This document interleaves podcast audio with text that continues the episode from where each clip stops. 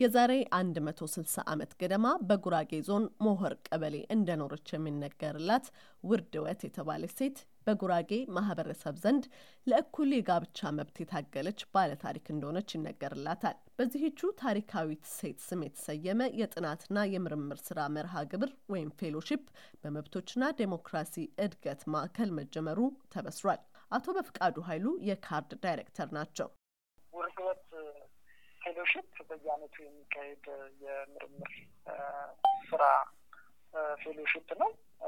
የዘንድሮ የመጀመሪያው ነው የሚሆነው እና የምርምር ትኩረቱ የሚሆነው በሴቶች ጉዳይ ወይም በስርዓተ ጾታ እኩልነት ጉዳይ ላይ ወይም በቁጥር አናሳ የሆኑ የማህበረሰብ ክፍሎች መብቶች ላይ minority rights ጉዳይ ላይ እንዲሁም ለጥቃት ተጋላጭ የሆኑና የጭቆና ሰለባ የሆኑ የማህበረሰብ ክፍሎች ላይ አተኩሮ ግን በባህላዊ መንገድ በተፈታዊ መንገድ ችግሮችን የመፍቻ መንገዶችን እና ወይም የመጋጠሚያ መንገዶችን የምርምር ስራ የሚበረከትበት ነው እና ከስያሜው እንደሚያመለክተው ውርድወትን እንደ ሞዴል ወስደን ነው በስሟ እንዲሰየም ያደረግነው። ውርድወት እንደሚታወቀው በጉራጌ ማህበረሰብ ውስጥ የዛሬ መቶ ስልሳ ዓመት ገደማ የተወለደች ወይም የኖረች ሴት ነች እና በወቅቱ ብዙ ሴቶችን አነቃንቃለች በዚህ ትግሏ እና የእልቂት መርታት ችላ የመረጠችውን ባል መግባት የቻለች ሴት ነች እና እንግዲህ የገጠማትን ችግር ባህል ውስጥ የነበረ ነው፣ ግን ለመፍታት የሞከረችውን በዛ ነው።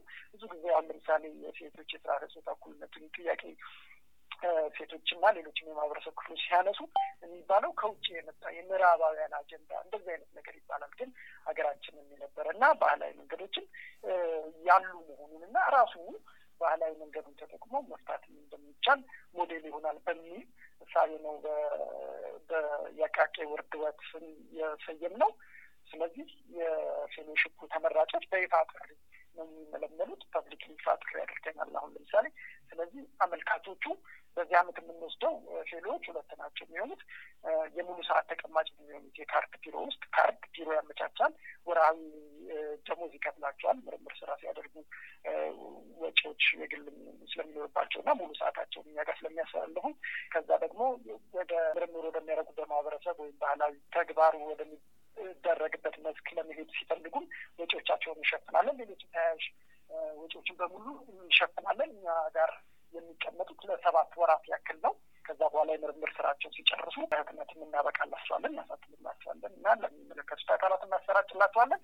ከህዝብ ጋርም ተገናኝተው ለምን discuss እንዲያደርጉ የምክክር መድረኮችና እንዲሁም panel discussion ኦች የውይይት መድረኮችን እንዲያመቻቹ ቢያንስ ሁለት ድጋፍ እናደርጋለን፣ ወጪዎችን እንሸፍናለን ማለት ነው። ከጾታ እኩልነት ችግር ውጭ የባህልና የቋንቋ እክሎች ዙሪያ ምርምሩ መደረግ እንደሚችል የሚናገሩት አቶ በፍቃዱ ሀገር በቀል የመፍትሄ ሀሳቦችም አስፈላጊ መሆናቸውን ያስረዳሉ። ርዕሶቹ በማን ነው የሚመረጡት ለሚለው narrow ርዕስ ራሳቸው ጠበብ ያለ ርዕስ ራሳቸው ያቀርባሉ ብለን ነው የምናስበው። ግን እኛ በጥቅሉ በስርዓተ ጾታ እኩልነት እና ወይም በስርዓተ ጾታ አለመመጣጠን ጉዳይ ላይ ዙሪያ የሚያጠነጥንና የመፍትሄ ሀሳብ የሚጠቁም proposal እንዲያቀርቡ ወይም ምክር ሀሳብ እንዲያቀርቡ የሚጠይቅ ነው።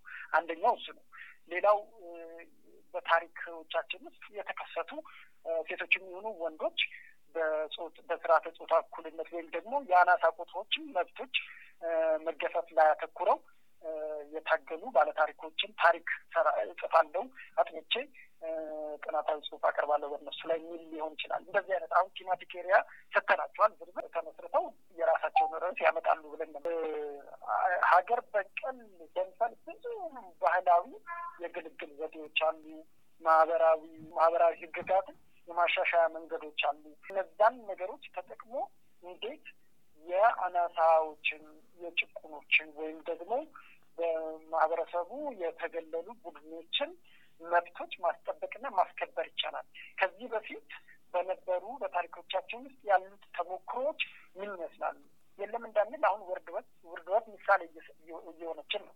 ሌሎችም ብዙ ታሪካቸው ያልተጻፈላቸው ግለሰቦች አሉ። እንዴት ሄዱበት እነሱ የሚሉትን ነገሮች እንዲያወጡ ነው።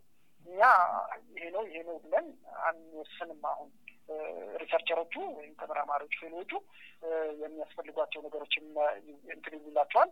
based መነሻ ሀሳባቸው በ proposal ኦቻቸው ላይ በሚያቀርቡት መሰረት ተጨማሪ ምርምሮችን አድርገው ውጤቱም እኛ በሀገር በሀገሮቻችን ልጆች ኢትዮጵያውያን ዜጎች ናቸው ይህን ምርምር የሚያደርጉት በሀገራችን ዜጎች ማህበረሰባችን ውስጥ ያሉ ችግሮችን identify አድርጎ ከማህበረሰቡ ልማዶችና ወጎች አንጻር ራሱ በዚህ መልኩ እንደዚህ ተነጋግሮ መፍትሄ ማድረግ ይቻላል የሚል ጥቆማ ሲመጣ የማህበረሰባችን ልጆች ወይም የኢትዮጵያ ዜጎች ራሳቸው የሚያፈልቁት የመፍትሄ ሀሳብ እስከሆነ ድረስ ኢንዲጂኒያስ ነው ወይም ሀገር በቀል ነው ብለን ነው የምናምነው። አቶ በፍቃዱ ውድድሩ እድሜያቸው ከሀያ ሁለት እስከ ሰላሳ አምስት ዓመታት ላሉ ሁሉ ክፍት መሆኑን ጠቅሰው ስለ መስፈርቶቹ ለመረዳትም አመልካቾች በመብቶችና የዴሞክራሲ እድገት ማዕከል ድረገጽ ላይ በመግባት እንዲከታተሉ ጠቅሰው በቀጣይ ሰኔ ወር ላይም ሁለቱን የመጨረሻ የውድድር ተመራጮችን ይፋ አድርገው ወደ ስራ እንደሚያስገቡ አክለዋል። ለአሜሪካ ድምጽ ሬዲዮ ኤደን ገረመው፣ ዋሽንግተን ዲሲ